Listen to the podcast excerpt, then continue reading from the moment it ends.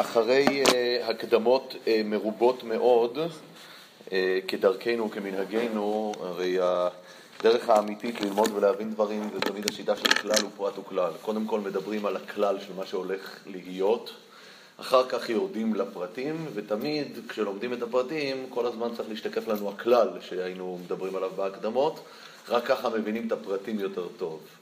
אז על מנת להבין את הפרטים אנחנו באמת עושים את ההקדמות השונות.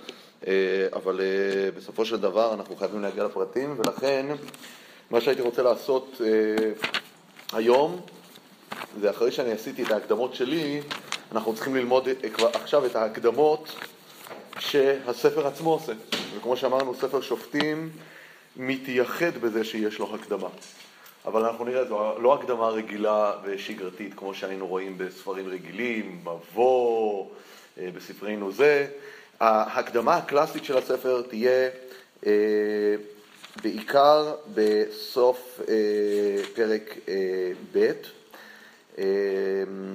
שאגב, יכול להיות ששווה לנו עכשיו לקרוא את זה רק כדי לדעת את ההקדמה הזו, דיברנו עליה, על הגלגל של ספר השופטים. אולי נקרא את זה עכשיו במהירות, ואחר כך נחזור ולראות איך הספר מתחיל. אה, והאמת היא שאחת מהשאלות שצריכה, אה, אנחנו צריכים לשאול את עצמנו למה הספר לא התחיל משם. אבל אם אנחנו נראה בפרק ב', פרק ב' אה, בפסוק ו', אנחנו נראה דבר מרתק. אנחנו התחלנו את תקופת השופטים, אנחנו יודעים שספר יהושע מסתיים במות יהושע. פתאום ספר שופטים, פרק ב', פסוק ו', וישלח יהושע את העם וילכו בני ישראל איש לנחלתו לרשת את הארץ. ויעבדו העם את השם כל ימי יהושע וכל ימי הזקנים אשר האריכו ימים אחרי יהושע, אשר ראו את כל מעשה השם הגדול אשר עשה לישראל. וימות יהושע בן נון עבד השם בן מאה ועשר שנים, ויקברו אותו בגבול נחלתו בתמנת חרס בהר אפרים מצפון להר געש. וגם כל הדור ההוא נאספו אל אבותיו, ויקם דור אחר אחריהם, אשר לא ידעו את השם וגם את המעשה אשר עשה לישראל. הפסוקים האלה מאוד מוכרים לנו. איפה הפסוקים האלה מופיעים? אנחנו נדפדף כמה, ממש שני עמודים אחורה בתנ"ך קורן, ואנחנו נלך לקטע האחרון שחותם את ספר יהושע, ושמה. ויהי אחרי אה, הדברים האלה, וימות יהושע בן נון וכולי, כמעט מילה במילה אה, מה שמופיע שמה. איפה מגיע השינוי הגדול? אה,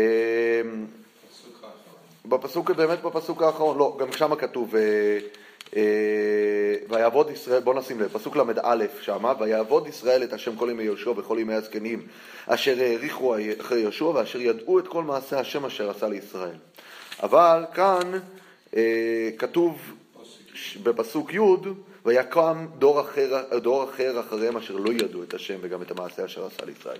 זאת אומרת, אותו, מי שכתב כאן את הפסוקים האלה, ואנחנו יודעים, זה לא אותו מחבר, זה לא אותו מחבר.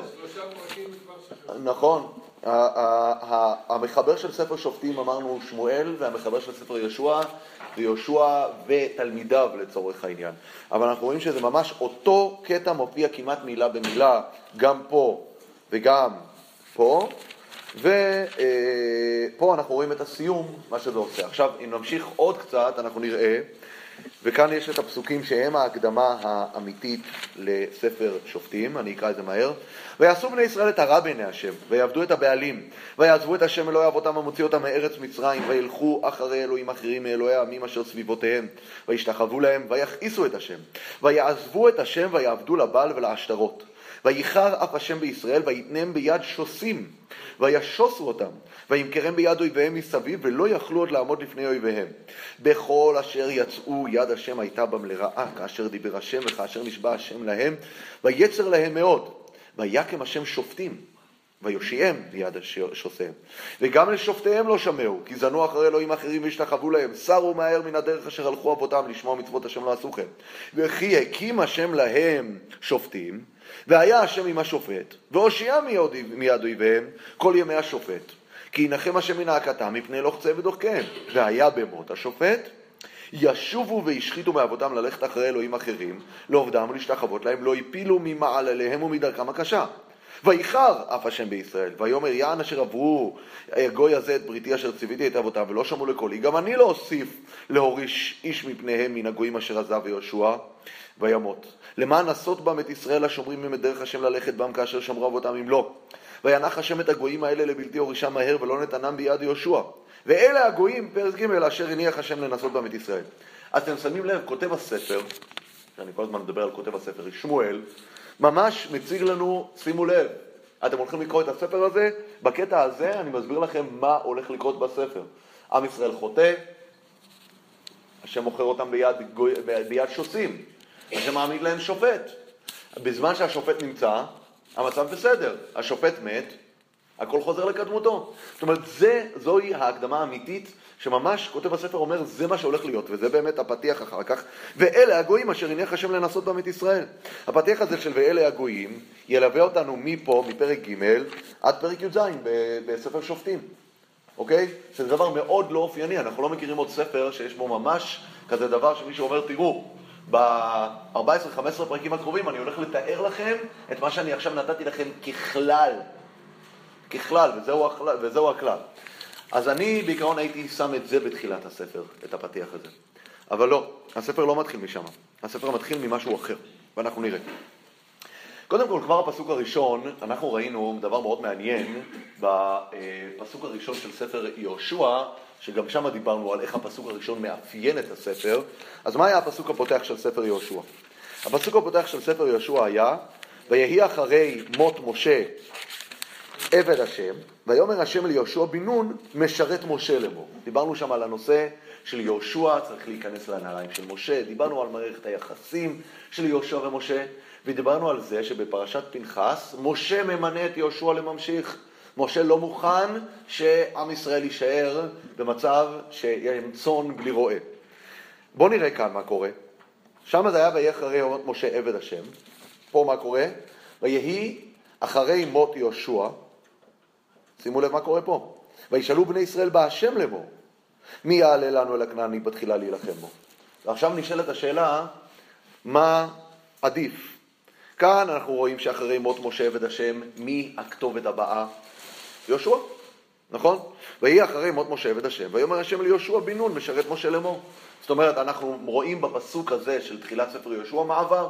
היה את משה, משה מת, יש את יהושע, משה מינה אותו למחליף, עכשיו הכתובת הבאה לכל נושא ועניין שקשור לעם ישראל זה יהושע. וזו הסיבה שהשם שמה פונה ליהושע ונותן לו את כל הציוויים וכולי וכולי וכולי. פה אנחנו שמים לב, אחרי שמת יהושע, וישאלו בני ישראל, בהשם לאמור. הם לא פונים, הכתובת שלהם עכשיו זה השם. למה זה השם? כי אין למי לפנות. עכשיו, וכאן נשאלת השאלה שאמרנו שהיא עומדת כשאלת רקע לספר שופטים, מהי ההנהגה הראויה? זו השאלה שמלווה את כל ספר שופטים, ואני מדגיש כאן פעם שלישית כבר, שספר שופטים הוא תמונת מראה של ספר שמואל. הרי מי שחיבר את ספר שמואל היה שמואל, ומי שחיבר את ספר שופטים היה גם שמואל, כאשר הספר שופטים מתאפיין, במיוחד בסופו, בכותרת הזאת, בימים ההם אין מלך בישראל, איש הישר בעיניו יעשה, כאשר ספר שמואל הוא ההפך, הוא ספר שיש בו מלך ולכן יש סדר. אי אפשר לעשות מה שאתה רוצה. אז אם ספר שופטים בא להדגיש לנו את זה שאין מלך איש הישר בעיניו יעשה, הדבר הראשון שבולט לנו בפתיחה של הספר זה שאין הנהגה. אין הנהגה, ולכן צריך לפנות להשם. עכשיו, אין הנהגה, השאלה היא מה היה אמור להיות. אין, אין הנהגה, מה אמור להיות? האם זה מצב אידיאלי? האם זה בכוונה קרה? האם זה פשלה?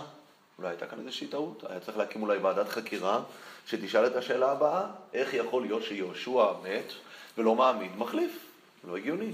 איך אתה יכול להשאיר, אם למשה רבנו זה היה כל כך ברור, ויהושע היה נוכח במעמד הזה שמשה רבנו אומר, לא ייתכן שאני אלך ולא יהיה מנהיג מחליף, והוא מינה את יהושע עצמו, איך יהושע עצמו לא עושה אותה, אותה פעולה אחר כך? אז יכול להיות שאין לו, אולי הוא שכח, אולי הוא לא הספיק. כן. מה זה? יפה, יפה. אז מה שצריך להגיד כאן, ואני אומר כאן עכשיו משהו מאוד כללי שעוד פעם גם ימשיך ללווה אותנו בספר, ספר יהושע מנסה להציג איזשהו מודל הנהגה חדש שבו אין מנהיג. אין מנהיג. המנהיג הוא השם. איפה אנחנו רואים את זה בצורה בולטת, וגם את זה הזכרנו כבר פעם? את גדעון. כאשר גדעון, שהוא שופט מאוד דומיננטי וחזק, לקראת סוף ימיו, באים אליו עם ישראל בבקשה, בבקשה תמשול בנו גם אתה, גם בנך, גם בן בנך.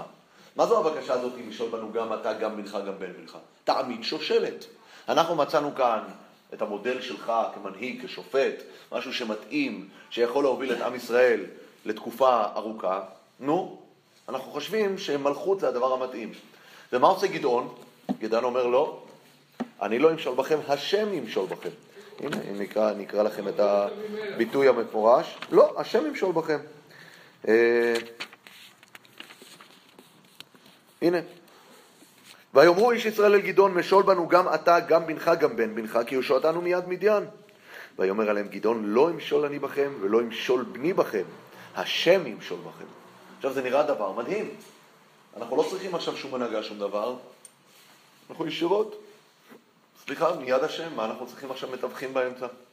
אבל אנחנו מבינים שבאמת המסר של ספר שופטים הוא להגיד שזה לא עובד, זה לא יכול לעבוד. זה המטרה של הספר הזה, להגיד, זה לא יכול לעבוד הדבר הזה.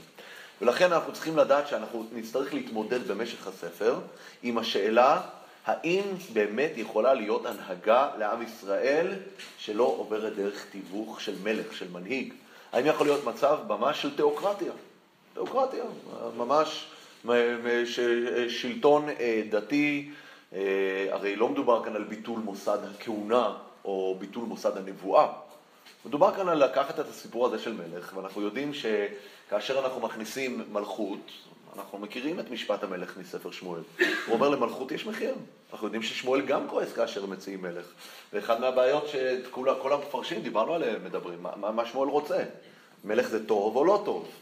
מצד אחד אנחנו רואים את זה כאידיאל, ספר שופטים נכתב כדי להראות לנו, בלי מלך העסק הזה לא עובד. מצד שני, אנחנו רואים שכשמגיעה הצעה קונקרטית למלך, הוא מתחיל להטיף להם שזה לא בסדר. אנחנו כל הזמן, אנחנו נהיה מסביב לדילמה הזו. אבל זה בבירור, אנחנו צריכים לדעת שהמגמה של ספר שופטים זה להראות שבלי מלך זה לא עובד.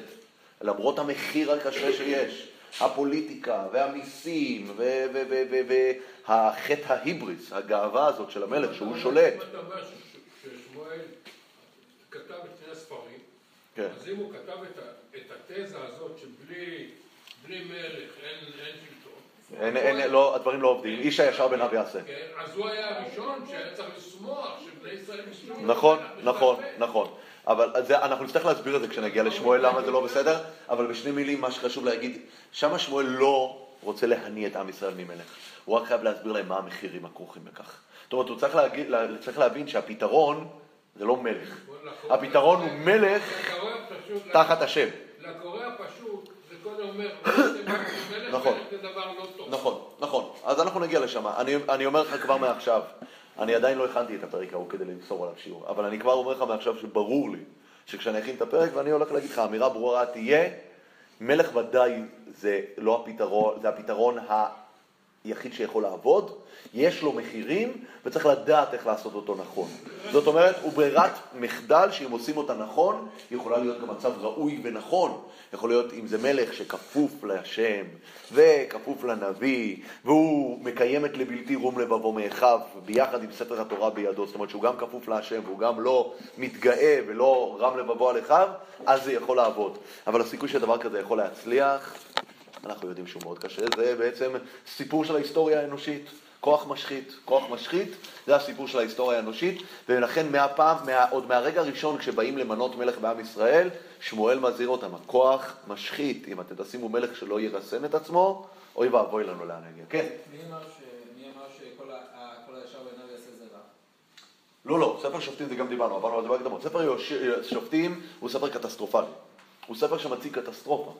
הוא לא מציג חורבן, יש סרטי, ספרים שמציגים חורבן, הוא ספר שמציג מה קרה לעם ישראל בתקופה של האנרכיה. בתקופה של האנרכיה דיברנו על הסיפורים בסוף הספר שהם סיפורים מאפייני אנרכיה, וגם כל הספר, כמו שראינו בהקדמה, בא להראות לך מה קורה במצב, במצב הזה, שעם ישראל לא בסדר וכולי. אוקיי. אני נשארתי עם עוד בעיה קטנה, כי כשלקחת מפסוק י"א עד פסוק, עד פרק ג', כן. הוא מדבר על ישראל ככלל. אני נכון. מרגיש שבתקופה הזאת זה פארט שיפמנט. נכון, נכון. כל, אה, כל מיני חלקים. כל מקום היה לעצמו, נכון. פה פתאום הוא אומר, כל העם, כולם נכון. חתמו, כולם- נכון. זה. נכון. זה לא, זה זה לא מתאים ל... לא, כי אתה אומר, הוא מציג את זה כסיפור של גלגל שפועל על כל עם ישראל במקביל, זה לא, זה אני לא חושב שאתה צודק. זאת אומרת, הוא מציג את זה כ... כ- זה זה הולך להיות... נכון, נכון, בני ישראל, בני ישראל, בני ישראל הכוונה היא כאומה, מה שקורה בתקופה הזאת זה שלא מתקדמים לשום מקום. יש חלקים שבהם יש שופט, חלקים שבהם גם את זה לא, יש גם כמה גלגלים שיכולים להיות במקביל, כל מיני אויבים, המצב לא מסודר, אוקיי? זה בגדול העניין הזה. אז אני אומר, קודם כל, אני אומר, מהפסוק הראשון כבר, אנחנו רואים שעולה הנושא הזה של ההנהגה, וישאלו בני ישראל בהשם, ואנחנו הנגדנו את זה אה, לפסוק הראשון של ספר יהושע, ששם זה יהושע נכנס לסיפור. עכשיו, גם בחצי השני של אותו פסוק, אני מנסה לעשות קצת כמנהג הדרשנים, שאומרים שכל התורה כולה כלולה. בזה הראשון, ולא רק בפסוק הראשון, אולי במילה הראשונה של בראשית, אבל, אה, אבל אה, בכל מקרה, אגב, גם פה, גם במילה הראשונה יש לזה משמעות, ב"ויהי". ויהי חז"ל דורשים שזה מצב, מצב רע, מצב רע, ויהי, ויהי היה. אז גם כאן יש את ה"ויהי" הזה, את ה"ויהי היה" של ספר שופטים.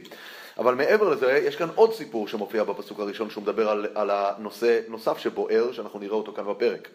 מה הם שואלים? מי יעלה לנו אל הכנעני בתחילה להילחם בו? מי יעלה לנו אל הכנעני בתחילה להילחם? אז קודם כל נקודה שצריך להדגיש, שגם אותה עליה דיברנו, להילחם בכנענים, מה הכוונה? ישאל השואל, מה, מה, מה, מה עשינו כאן ספר שלם? ספר שלם נלחמנו בכנענים, מה זה מי יעלה אל הכנעני בתחילה להילחם בו? אז אמרנו, ספר יהושע עוסק בכיבוש, בהשתלטות על צירים מרכזיים, אבל עדיין השטח כולו שורץ כנענים. אז הכוונה היא למי יעלה בתחילה, אחרי שסיימנו להשתלט על הצירים המרכזיים, אוקיי, אנחנו עכשיו רוצים ללכת למלחמה שתתחיל לנקות את כל כיסי ההתנגדות הפנימיים שיש, כדי שנוכל להוריש את הגויים. לא רק לכבוש אותם, אלא להוריש, להוריש במובן של לגרש, להתחיל את הטרנספר שעם ישראל הולך לבצע עכשיו, ב- עד, עד ל... שיסתיים בימי אה, אה, דוד ושאול. אז מי, יעלה בתחילה לכנעני? אבל מה זה מציג לנו עוד? את הנוכחות, את האתגר של התקופה. האתגר של התקופה זה שעם ישראל נמצא בארץ יחד עם הכנענים.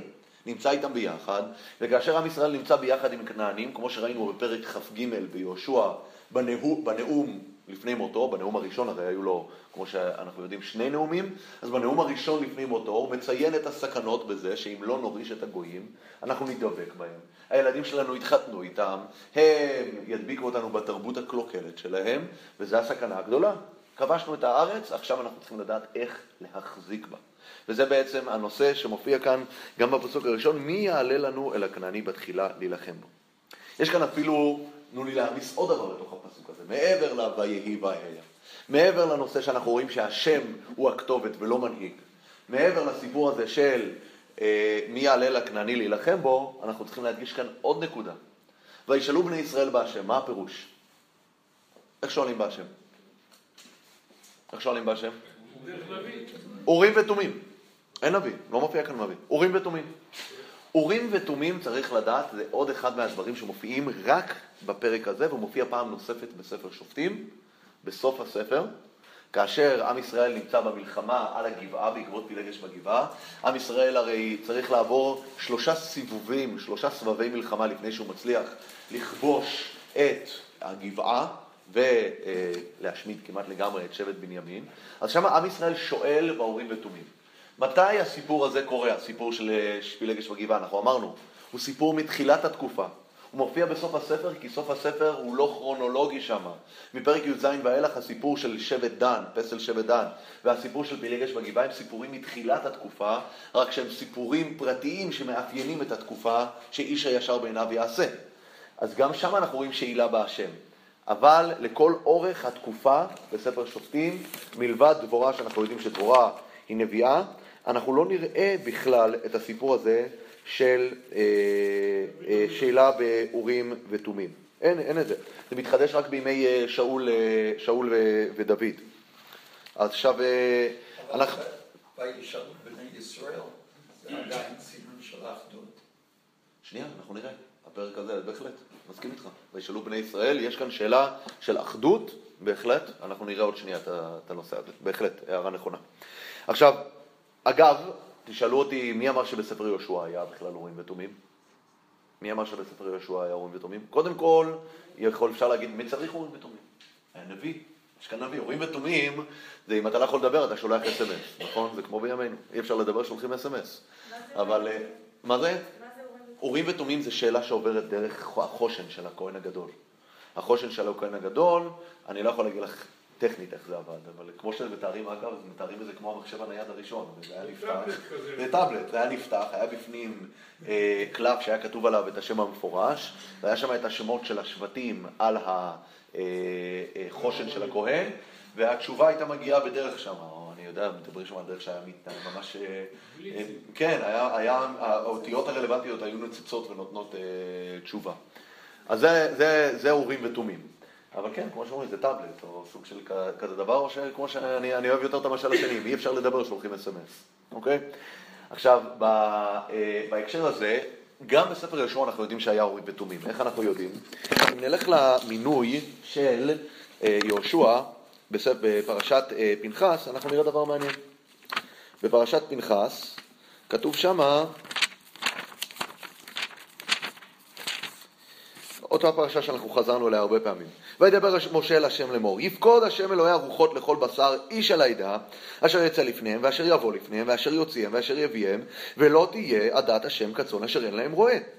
ויאמר השם אל משה, קח לך את יהושע בן נון, איש אשר רוח בו, ושמחת את ידך עליו. עכשיו נראה, שימו לב. ועמדת אותו לפני אלעזר הכהן ולפני כל העדה וציווית אותו לעיניהם, ונתת מאודך עליו למען ישמעו כל הדת בני ישראל. עכשיו, השם אומר למשה גם איך הולך לעבוד ההנהגה בימי יהושע. אוקיי, אתה הולך, אתה ממנה את יהושע, אבל מה הכלים שאתה נותן לו? וזה הפסוק הבא. ולפני אלעזר הכהן יעמוד, ושאל לו במשפט האורים לפני השם, על פיו יצאו ועל פיו יבואו, הוא וכל בני ישראל איתו וכל העדה. זאת אומרת, ההוראה שנאמרת ליהושע, איך אתה הולך להנהיג את עם ישראל, זה אתה ביחד עם אלעזר הכהן. כאשר יש שאלות שיידונו, יש חלק מהדברים שיבואו בנבואה. אבל יש חלק מהדברים שיבואו דרך המסלול התקשורת הזה שקוראים לו אורים ותומים, ואתה תעמוד לפני אלעזר הכהן. אגב, גם בתוך ספר יהושע אנחנו רואים שכאשר יש את הסיפור של הנחלות בתחילת פרק י"ג, אז כתוב שמה, תחילה, סליחה, איפה זה? פרק י"ד. פרק י"ד בספר יהושע, ואלה אשר נחלו בני ישראל בארץ כנען, אשר ניחלו אותם, מי מכיל אותם? אלעזר הכהן ויהושע בן נון, וראשי אבות המטות לבני ישראל. זאת אומרת, אלעזר היה שותף מלא. זו אגב הסיבה שבסוף ספר יהושע, כאשר מציינים מי מת, מציינים רשימה של האנשים שמתו, אז יהושע מת ואלעזר מת. בסוף הספר. פסוק, אה, בפסוקים, אה, בפסוקים האחרונים, בפסוק האחרון, ואלעזר בן אהרון מת, ויקברו אותו בגבעת פנחס בנו אשר ניתן לו בהר אפרים. הפסוק החותם את ספר יהושע הוא המוות הזה של אלעזר הכהן. זאת אומרת שהמוות של אלעזר הכהן הוא מאפיין חלק מהתקופה של ספר יהושע, שבה היה אפשר לתקשר עם השם או בנבואה דרך יהושע, או באורים ותומים דרך אלעזר הכהן. עכשיו, כאשר נפתח הספר, הם שואלים באורים ותומים, אבל אנחנו נראה שעד לימי שאול ודוד, ערוץ התקשורת הזה לא התקיים. שאול ודוד, אנחנו מדברים על סדר גודל של כמה שנים? 350 שנה בערך. 350 שנה שנסגר הערוץ התקשורת הזה, ונבואה אמרנו, נבואה תתחדש בימי שמואל, כאשר יהיה הבזק של נבואה בימי דבורה הנביאה. כן. אחרי אלעזר מי היה? פנחס בן אלעזר. פנחס בן אלעזר הוא הכהן גדול הבא. עכשיו, הוא זה שגם שמה, בקרב על גבעה שציינו, בסוף ספר שופטים, הוא זה ששואלים אצלו במשפט האורים ותומים. יותר מזה, גם בספר יהושע אנחנו רואים שפנחס בן אלעזר נכנס להנהגה, כאשר שניים וחצי השבטים בונים את המזבח בפרק כ"ב, בונים את המזבח בעבר הירדן המזרחי, הנציג של עם ישראל ללכת ולברר מה, מה מטרת השבטים בבניית המזבח זה פנחס בן אלעזר. אז הוא באמת הדמות הבאה. עכשיו, אחד מהדברים המרתקים, אני מזמין אתכם לפתוח, הרמב"ם בהקדמה שלו למשנה תורה, יש לו הקדמה מאוד מאוד חשובה שמדברת על העברת המסורה. עכשיו, כאשר מגיעים להעברת המסורה, אז אנחנו מכירים, אגב, מה, מה ההקשר הכי ידוע שמדברים עליו בהעברת המסורה? זה המשנה הראשונה באבות. משה קיבל תורה מסיני, הוא מסרה ליהושע, ויהושע לזקנים, זקנים לנביאים, ונביאים מסרו לאנשי כנסת הגדולה. אז אנחנו רואים את זה כתקופות, נכון? משה, יהושע, אחר כך זקנים, נביאים ואנשי כנסת הגדולה. הזקנים, אנחנו מתארים לעצמנו, מי זה הזקנים האלה שמסרו לנביאים? זה אותם זקנים שמופיעים בסוף ספר, סוף, ספר יהושע, נכון? וזה הוזכר גם פה בתחילת ספר שופטים. ויעבוד ישראל את השם כל ימי יהושע, וכל ימי הזקנים אשר האריכו ימים אחרי יהושע. אלו הזקנים. רק הבעיה היא שאנחנו לא שומעים על הזקנים האלה. הם מופיעים פה בפעם האחרונה, כתוב שהם האריכו ימים, אנחנו לא יודעים כמה ימים הם האריכו, ואחר כך, מה קורה? הדבר הבא שאנחנו מכירים זה שמואל. עכשיו, הרמב"ם מונה בהקדמה למשנה תורה את הרשימה של מעבירי המסורה. הרמב"ם, אה, הרי בתקופתו הוא התמודד עם הקראות. הקראות הרי מערערת על התורה שבעל פה, ולכן אחד מהנושאים הכי מרכזיים שהרמב"ם עסק בהם בחייו, זה ביסוס התורה שבעל פה כמסורה שעברה מדור לדור בעל פה. לכן הרמב"ם שם מונה 40 דורות ממשה רבינו ועד אה, רבינה ורבשי. 40 דורות, ממש הוא עובר שם שם. עכשיו, איפה הרמב"ם שם מסתבך? תקופת השופטים. מה, איך אפשר לעשות העברת מסורה בתקופת השופטים? עכשיו, רבו הדעות מה כל כך הטריד את הרמב"ם בתקופת השופטים, כי אתם יודעים, קורא פשוט, מסתכל, יש כאן אנשים, מה הבעיה? מה הבעיה להגיד, יהושע מסר לעתניאל בן כנז, ועתניאל בן כנז מסר לאהוד בן גרה, ואהוד בן גרה מסר לדבורה ולברק, ודבורה וברק מסרו לגדעון, וגדעון מסר ל... יש אחר כך אה, לאבימלך, ואחר כך אני יודע מה, יבצן, אלון הזבלוני, עבדון בן הלל הפירטוני, יאיר הגלעדי, יש שם רשימה שלמה, מה הבעיה? לא, זה לא עובד. למה זה לא עובד? כי מי שקורא את ספר שופטים מבין שזה לא תקופה שהעברת המסורה יכולה לעבור בה בצורה אה, אה, נורמלית וסדירה. מה אומר הרמב"ם? פנחס בן אלעזר קיבל מיהושע, והוא מסר את זה לאלי. עכשיו, מבחינה היסטורית יש כאן אה, בעיה. אנחנו מדברים כאן על קפיצה של אה, ככה 300 שנה.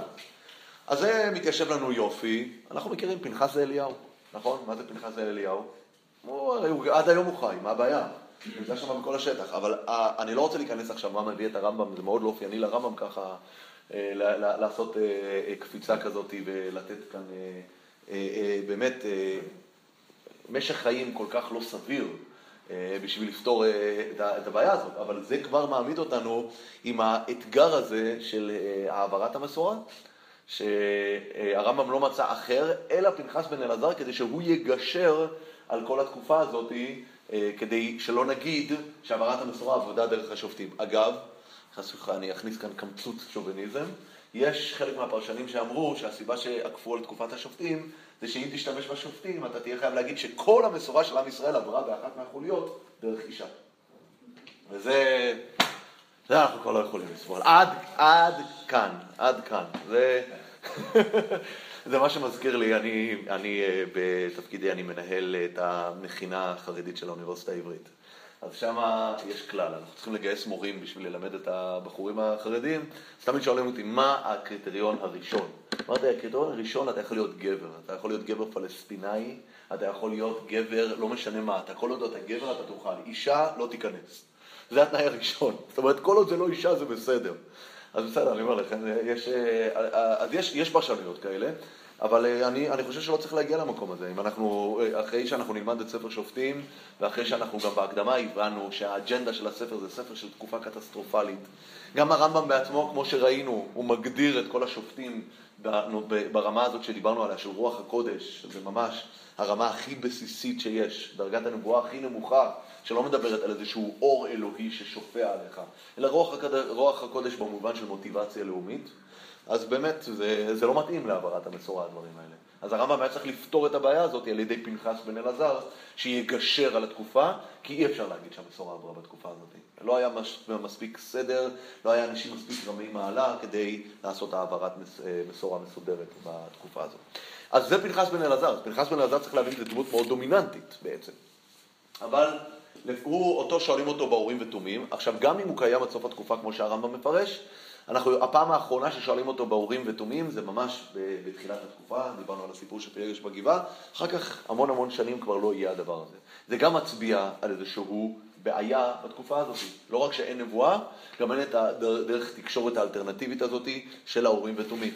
אנחנו גם הדגשנו ב, ב, ב, בשיעור הקודם, גם אין משכן, לא מופיע משכן בכלל בספר הזה.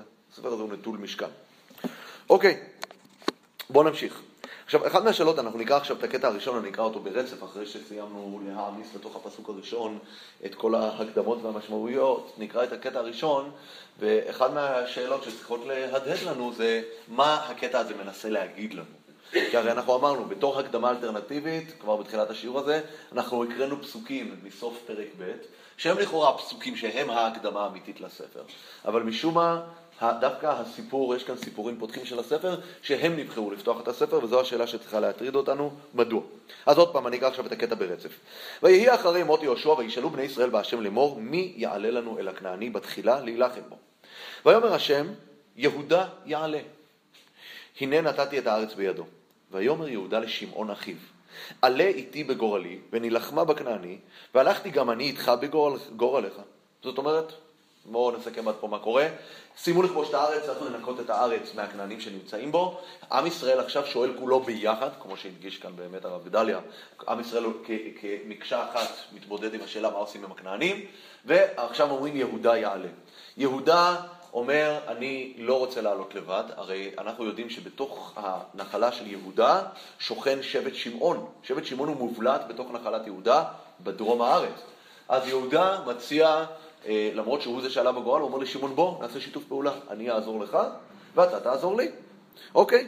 ויעל יהודה, ויתן השם את הכנעני והפריזי בידם, ויקום בבזק עשרת אלפים איש, וימצאו את אדוני בזק בבזק, וילחמו בו, ויכו את הכנעני ואת הפריזי.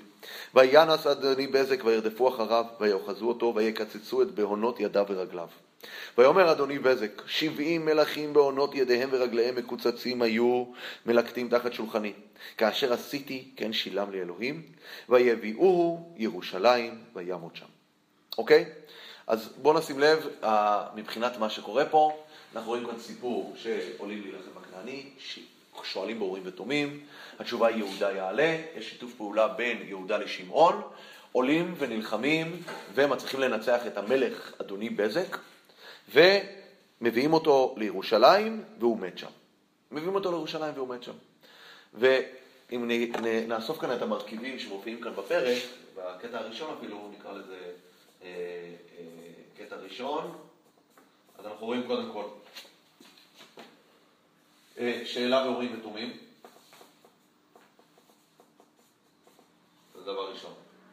הדבר השני הוא אה, אה, כן, אה, מלחמה בכנעני, מלחמה בכנעני. אה, יהודה נבחר ראשון, שיתוף פעולה עם שמעון,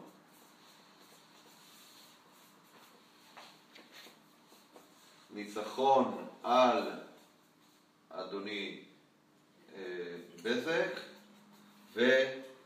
אה, הגעה לירושלים.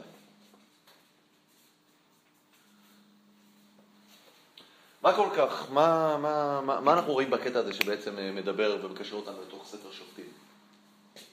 מה שאנחנו רואים פה זה דבר מאוד, דבר מאוד מעניין, בשביל זה אני רוצה להמשיך עוד פסוק אחד. פסוק ח' וילחמו בני יהודה בירושלים, וילכדו אותה, ויכוה לפי חרב, ואת העיר שילחו באש. אז לא הבנתי. מתי כבשו את ירושלים? כתוב כאן, עכשיו כבשו את ירושלים. אז, אז הביאו את אדוני בזק לירושלים? אדוני בזק ישב פצוע שם בקרב וצפה איך יהודה כובשים את ירושלים? מה קורה פה? עכשיו הדבר המעניין, יהודה נוחדים בירושלים, לא, אה, אה, לוכדים אותה, מכים אותה לפי חרב ואת העיר שלחו באש. לכאורה ירושלים בידינו. אפשר כבר להגיד הלל, נכון? גמרנו, יום ירושלים, כבשנו את ירושלים.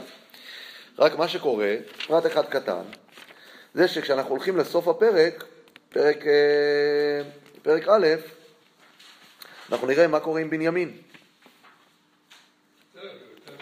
גם הם היו בבזק, בזק לפי המקום הנוכחי זה צפון המשכן. אוקיי, שנייה אחת, איפה אני, למה אני לא מוצא את הפסוק? פסוק כ"א. כן, סליחה, זה לא בסוף הפרק. ואת היבוסי יושב ירושלים, לא הורישו בני בנימין, וישב היבוסי את בנימין בירושלים עד היום הזה. וואו, זאת אומרת ירושלים בהתחלה אנחנו רואים אדוני בזק מגיע לירושלים באמת שם. דבר שני, יהודה כובש את ירושלים, מכה אותה לפי חרב ומשלח אותה באש. דבר שלישי, אנחנו יודעים שכתוב שאת היבוסי יושב ירושלים לא הורישו בני בנימין. עכשיו שימו לב, זה רק מסתבך. אם אנחנו נראה, יש לנו את זה ב, אה, אה, בספר יהושע, ואת היבוסי, איפה זה? אני לא רשמתי את זה לעצמי. ואת היבוסי יושב ירושלים, זה, אני מניח שזה צריך להיות בפרק אה, ט"ו. בואו נמצא את זה. אמ, כן, בפסוק האחרון של פרק ט"ו. ואת היבוסי, הפסוק האחרון של פרק ט"ו ביהושע, אחרי שיהושע כובש את הארץ, מה כתוב שמה? ואת היבוסי יושבי ירושלים, לא יכלו בני יהודה להורישם, וישב היבוסי את בני יהודה בירושלים, עד היום הזה.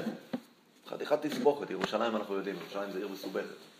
אז אם נעשה סדר, מצד אחד כתוב שבני יהודה לא יכלו להוריש את היבוסי, וישב היבוסי את בני יהודה בירושלים, עד היום הזה היבוסים נשארו שם. אנחנו יודעים אצלנו בפרק א' בשופטים כתוב שבני בנימין לא הורישו את ירושלים. מצד שלישי כתוב שיהודה כבש את ירושלים. הוא שילח אותה באש, עשה שם היכה לפי חרב. ואנחנו יודעים שאדוני בזק עוד לפני כן הביא אותו לירושלים. מה, מה, מה הסיפור? לא כתוב שהם אה, כבשו את ירושלים. מה כתוב? איפה? באיפה אתה מדבר? ביהושע אתה עכשיו נמצא? אה, אתה מדבר בספר שופטים. מה אתה אומר? אוקיי, אוקיי, יפה, יפה. בוא, בוא, בוא. אוקיי, אני מקבל, מקבל את דבריך. בהמשך אתה רואה שהם עבדו, הם עבדו מפלשת עד צפת, מכל ה... כן. בכל הארץ הם עבדו בכל מיני חתיכות. נכון. לא... יסודי ולא... לא ככה. אוקיי, נכון, אני מסכים, ואני רוצה להגיד שהסיבה שהקטע הזה הוא הקטע הראשון שפותח את ספר שופטים, כי הספר, הפרק, הקטע הראשון כאן פותח בתקווה להצליח בכל המובנים שלא עבדו בספר שופטים. זאת אומרת, זה בא להגיד שהיה כאן איזשהו ניסיון שהדברים ילכו בצורה חלקה, נורמלית ורגילה, שאותו אה, סיפור יפה של ספר יהושע ימשיך בהתקדמות של עם ישראל עם הביסוס של ההנהגה שלו והאחיזה שלו בארץ ומבחינה רוחנית והכל, ובעצם כל מה שנמצא בקטע הזה זה מראה לנו את הטרגדיה של התקופה.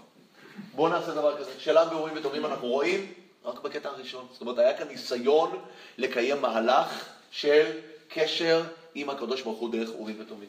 זה, יש לנו פה קשר עם השם. אנחנו רואים מלחמה בכנעני, יש כאן ניסיון לברוח מאותו אה, אה, סוף מר שיהושע מבטיח בפרק כ"ג, שאם לא תורישו את הכנענים, אוי ואבוי מה יהיה לכם, אז יאללה.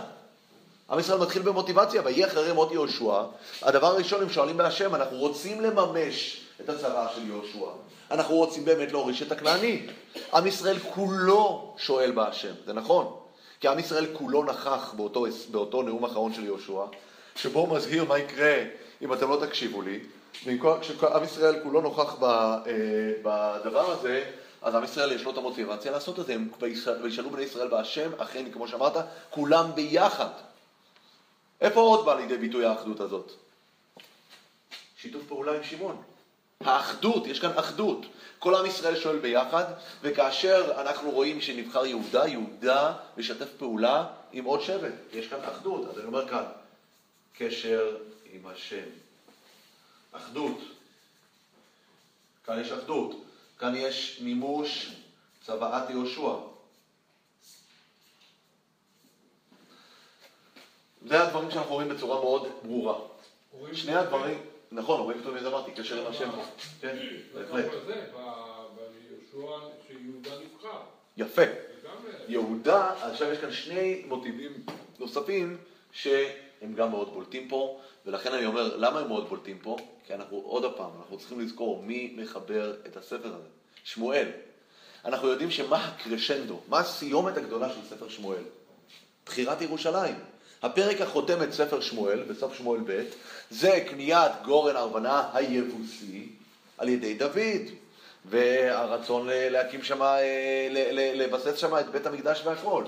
אז גם ירושלים וגם הנושא של בחירת יהודה, יהודה כמוביל, יהודה המלך המוביל בעם ישראל, יהודה יעלה, יהודה נבחר להיות הראשון והמוביל. גם יהודה וגם ירושלים מופיעים פה. לכאורה יש לנו כאן את, כל, את המתכון המושלם לזה שעם ישראל יצליח להתבסס בארצו.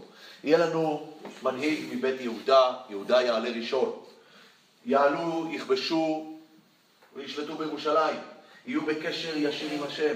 יממשו את צוואת יהושע להכרית את הכנענים מפה. הכל מתוך אחדות בין השבטים והכל. אופוריה. הכל יכול לעבוד, הכל יכול להיות מושלם. בתחילה, אנחנו נמצאים בתחילת התקופה, ומי שכותב את הספר אומר לנו, תראו, דברים יכלו לעבוד. היה כאן פוטנציאל ענק של דברים שיכלו לעבוד בכל המובנים שדיברנו עליהם. בכל המובנים האלה הכל יכול לעבוד, אבל זה לא עבד. אבל זה לא עבד, זה התפספס. זה התפספס. וזה אנחנו נראה בהמשך הספר, את הפספוס הגדול הזה. אבל הספר הזה, זה חייב להציג לנו את זה שהיה כאן איזשהו כיוון שהיה יכול להתפתח לאלטרנטיבה לתקופת השופטים, והיינו יכולים לדלג על 350 שנה, ולהביא את דוד המלך צמוד ליהושע. את אותו דוד המלך, או אותו, לא משנה, המנהיג מבית יהודה. אבל לא, היה צריך להמתין המון המון זמן, כי פה היה כאן משהו שהתפספס. ומה התפספס? וזה הסיפור של ירושלים שדיברנו עליו. ירושלים היא, אנחנו מכירים את הביטוי, מאוד אוהבים להשתמש בו בכל הטקסים הממלכתיים הרשמיים, כעיר שחוברה לה יחדיו. כל נשיא במדינת ישראל או ראש עירייה יודע להגיד את הביטוי הזה כעיר שחוברה לה יחדיו. למה אוהבים להשתמש בביטוי הזה? כי אנחנו מאז שנת 67, ירושלים התחברה, ויש לנו את ירושלים הייתה חצויה, ויש לנו את כל החלקים האלה של ירושלים. הדימוי של מה שקורה היום ומה קרה, מה שקרה אז הוא דימוי באמת מדהים, לראות לפעמים את הדימויים, איך שהדברים האלה מאוד תואמים אחד לשני. הרי כמו שאמרנו, גם אז כמו היום יש לנו את אותה התמודדות עם זה שכבשנו אויבים, אבל האויבים עדיין חיים בתוכנו. אנחנו רואים היום ברחובות את התוצאה של אויבים שחיים בתוכנו. הם חיים בתוכנו, אוקיי? יש לנו ממש אותו, את, את, אותו דבר. האתגר הזה שקוראים לו בירושלים, ירושלים חצויה. אמנם היום היא חצויה בין עם ישראל לבין הפלסטינאים. אז בין מי למי היא הייתה חצויה? ירושלים הייתה חצויה בין יהודה לבין בנימין. יהודה אכן כובש את ירושלים. לכבוש זה קל, אנחנו רואים גם בספר יהושע. אבל לא החוכמה היא לכבוש, החוכמה להתיישב בשטח, יש עוד דבר, שזה רק בירושלים. בכל עיר אחרת יכול להיות שדברים מסוימים יכלו לעבוד. בירושלים, על מנת לכבוש אותה, אתה צריך לשתף פעולה עם עוד שבט נוסף, וזה בנימין. וזה בנימין. אותו יהודה, שאנחנו רואים שעם שמעון היה לו שיתוף פעולה מצוין, עם בנימין זה כבר לא עבד. אולי הדבר הזה קשור לזה שיהודה ושמעון הם מאותו קבוצת שבטים מבני לאה, לעומת בנימין, שזה כבר בני רחל. הוא מובלעת. אוקיי, אבל עדיין היה כאן סוג של שיתוף פעולה. עם בנימין אין שיתוף פעולה, ולכן קודם כל כיבוש ירושלים מתחלק לשני סיפורים נפרדים. יהודה בספר, אה, אותו פסוק בדיוק שמופיע על בנימין פה, מופיע על יהודה שמה ביהושע, נכון? מה קראנו ביהושע? רשמתי לעצמי את הפסוק פה. מה קראנו בספר יהושע? איפה זה? ואת היבוסי יושבי ירושלים לא יכלו בני יהודה להורישם, וישב היבוסי את בני יהודה בירושלים עד היום הזה. אני אקריא לכם את הפסוק פה על בנימין.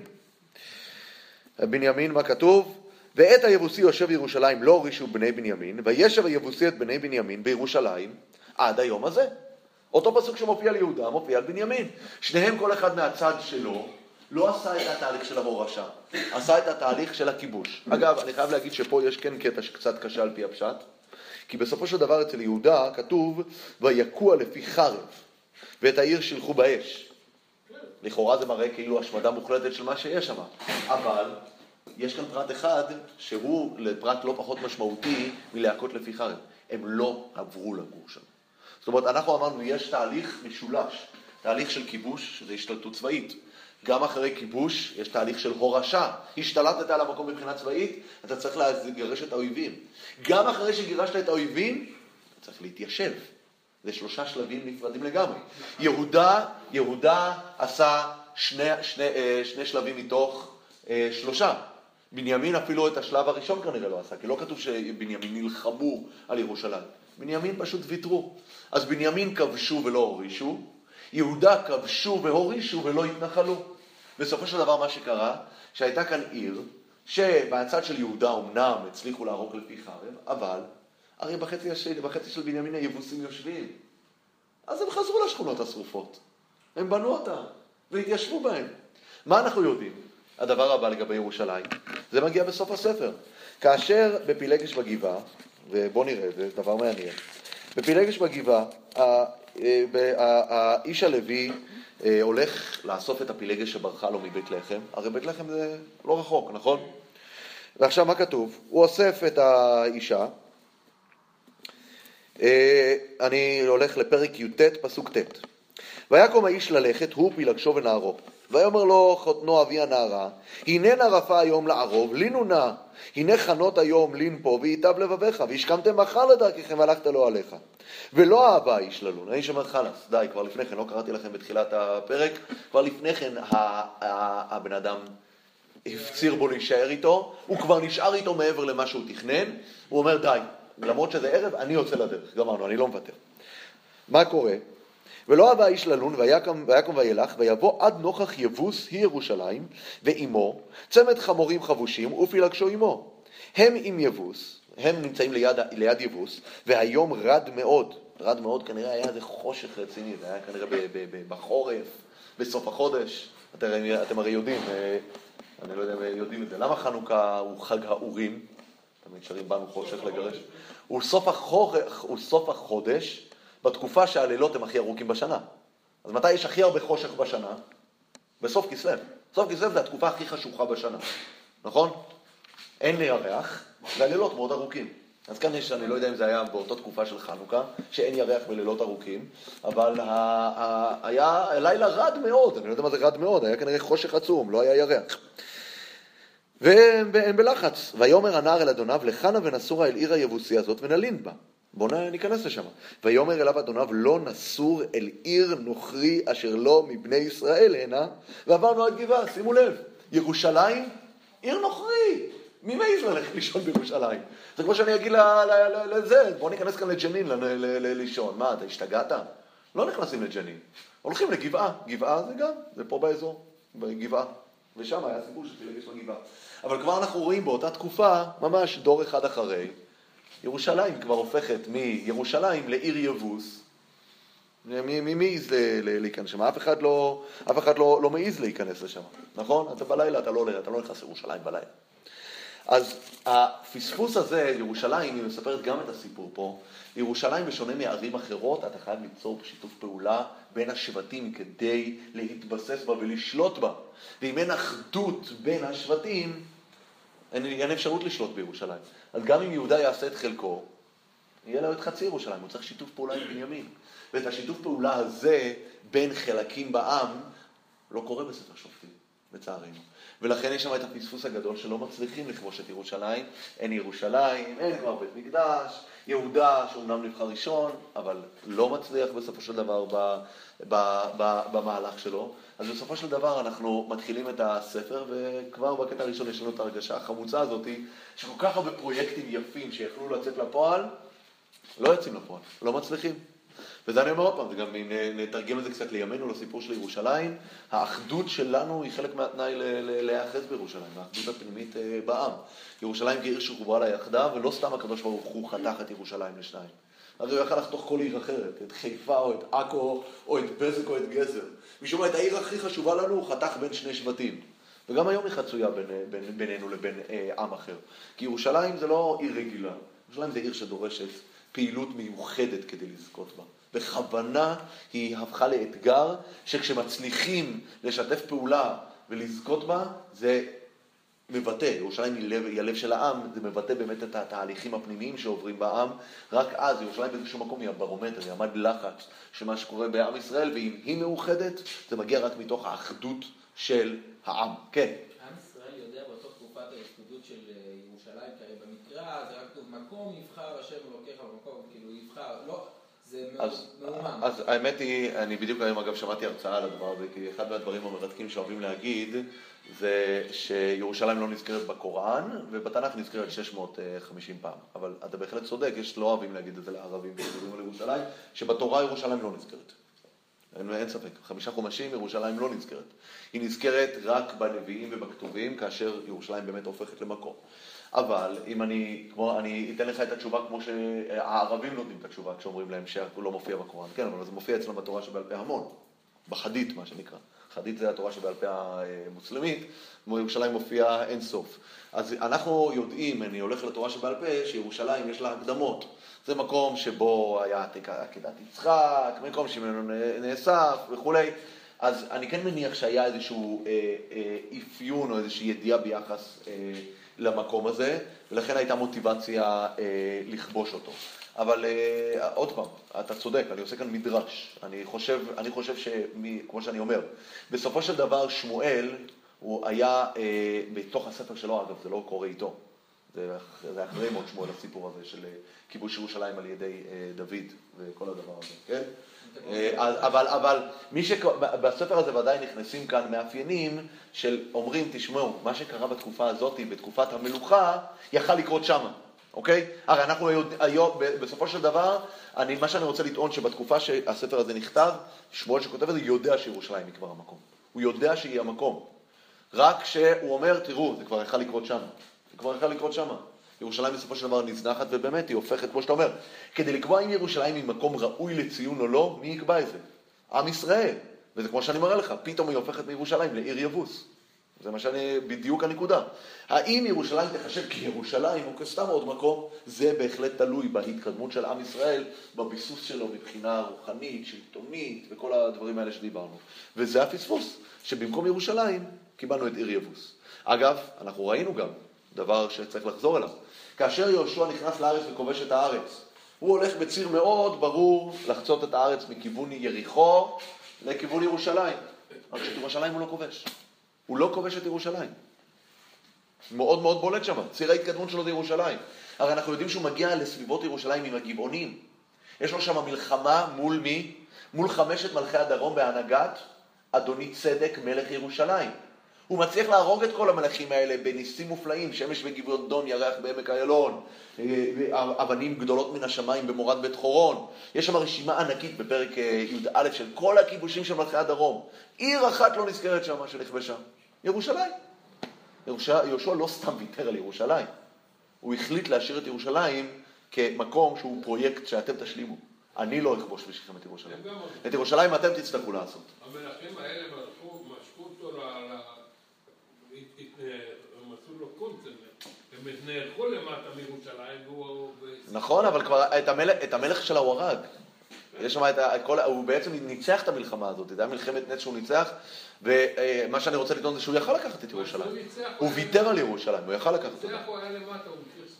אז אתה אומר שזה פשוט לא, לא היה על המסלול כל כך. אולי.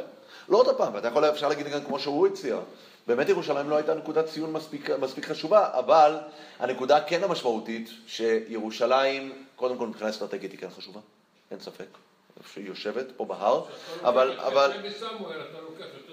אוקיי, אז זה באזור, טוב, אוקיי. אני אומר, אבל...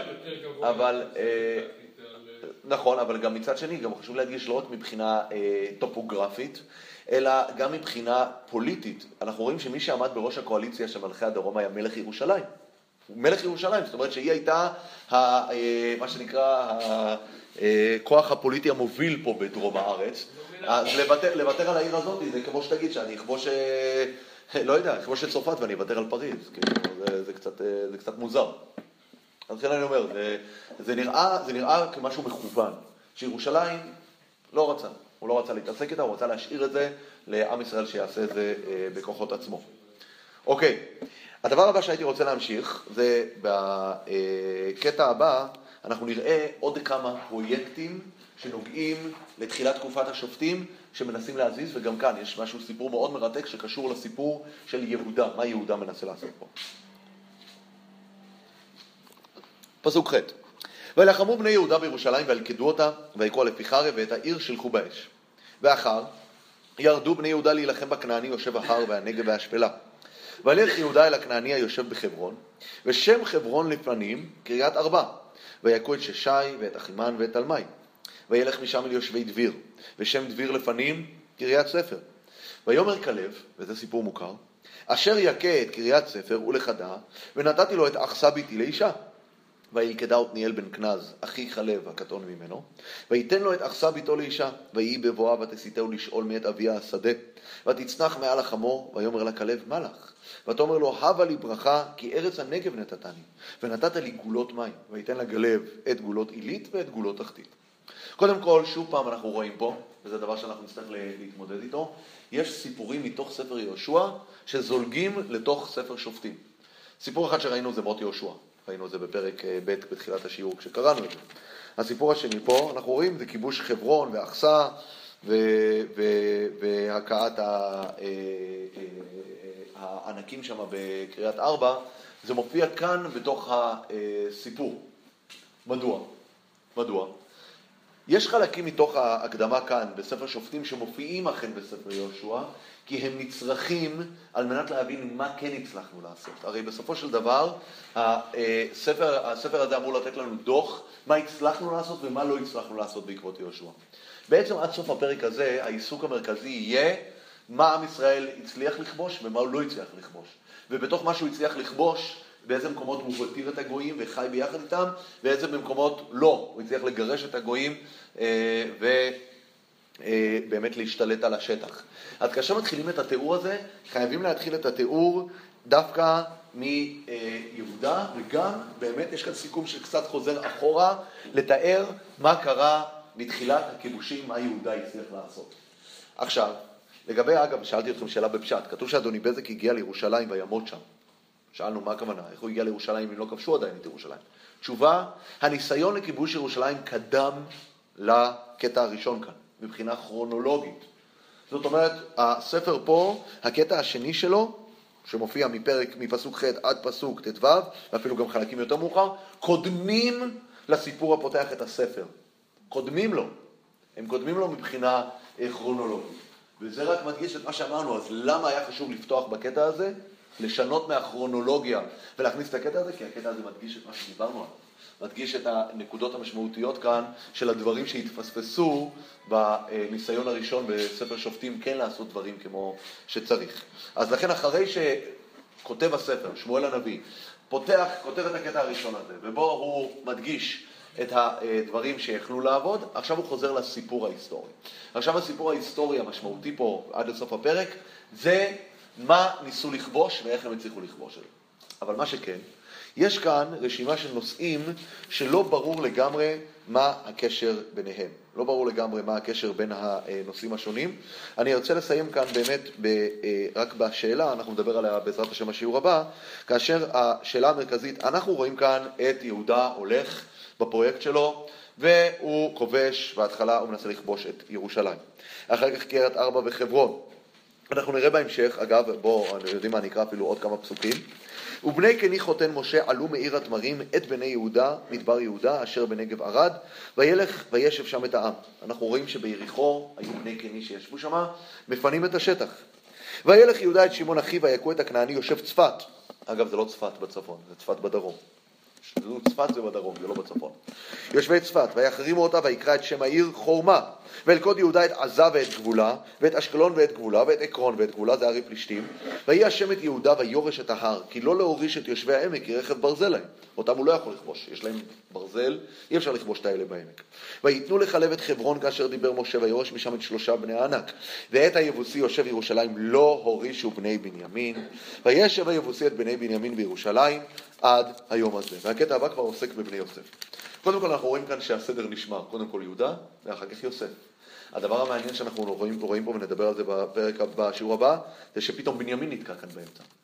זאת אומרת שמי שכתב את הסיפור הזה הבין שאת זה שבנימין לא כבשו את ירושלים, זה קשור לכיבושי יהודה. זה משלים את מה שדיברנו עליו בשיעור הזה, שלכאורה בנימין היה אמור להיות כתוב אחר כך. היה אמור להיות כתוב אחר כך. מה פתאום בנימין כאן קודם ליוסף? בדרך כלל גם בספר יהושע ראינו, קודם יהודה, אחר כך יוסף, אחר כך שאר השבטים. פה פתאום בין יהודה לבין יוסף נכנס בנימין בהקשר של אה, ירושלים. מדוע?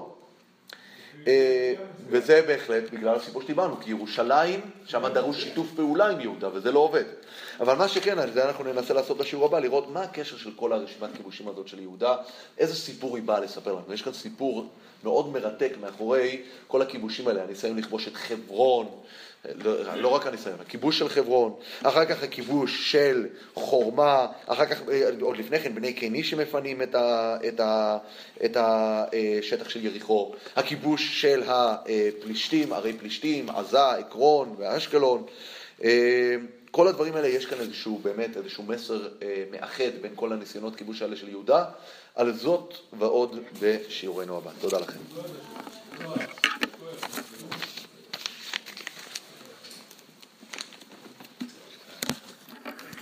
אני מתנצל כי אני צריך לרוץ, אז אני אומר, אה, אה, אם יש שאלות נשמור אותן לשיעור הבא. טוב, תודה.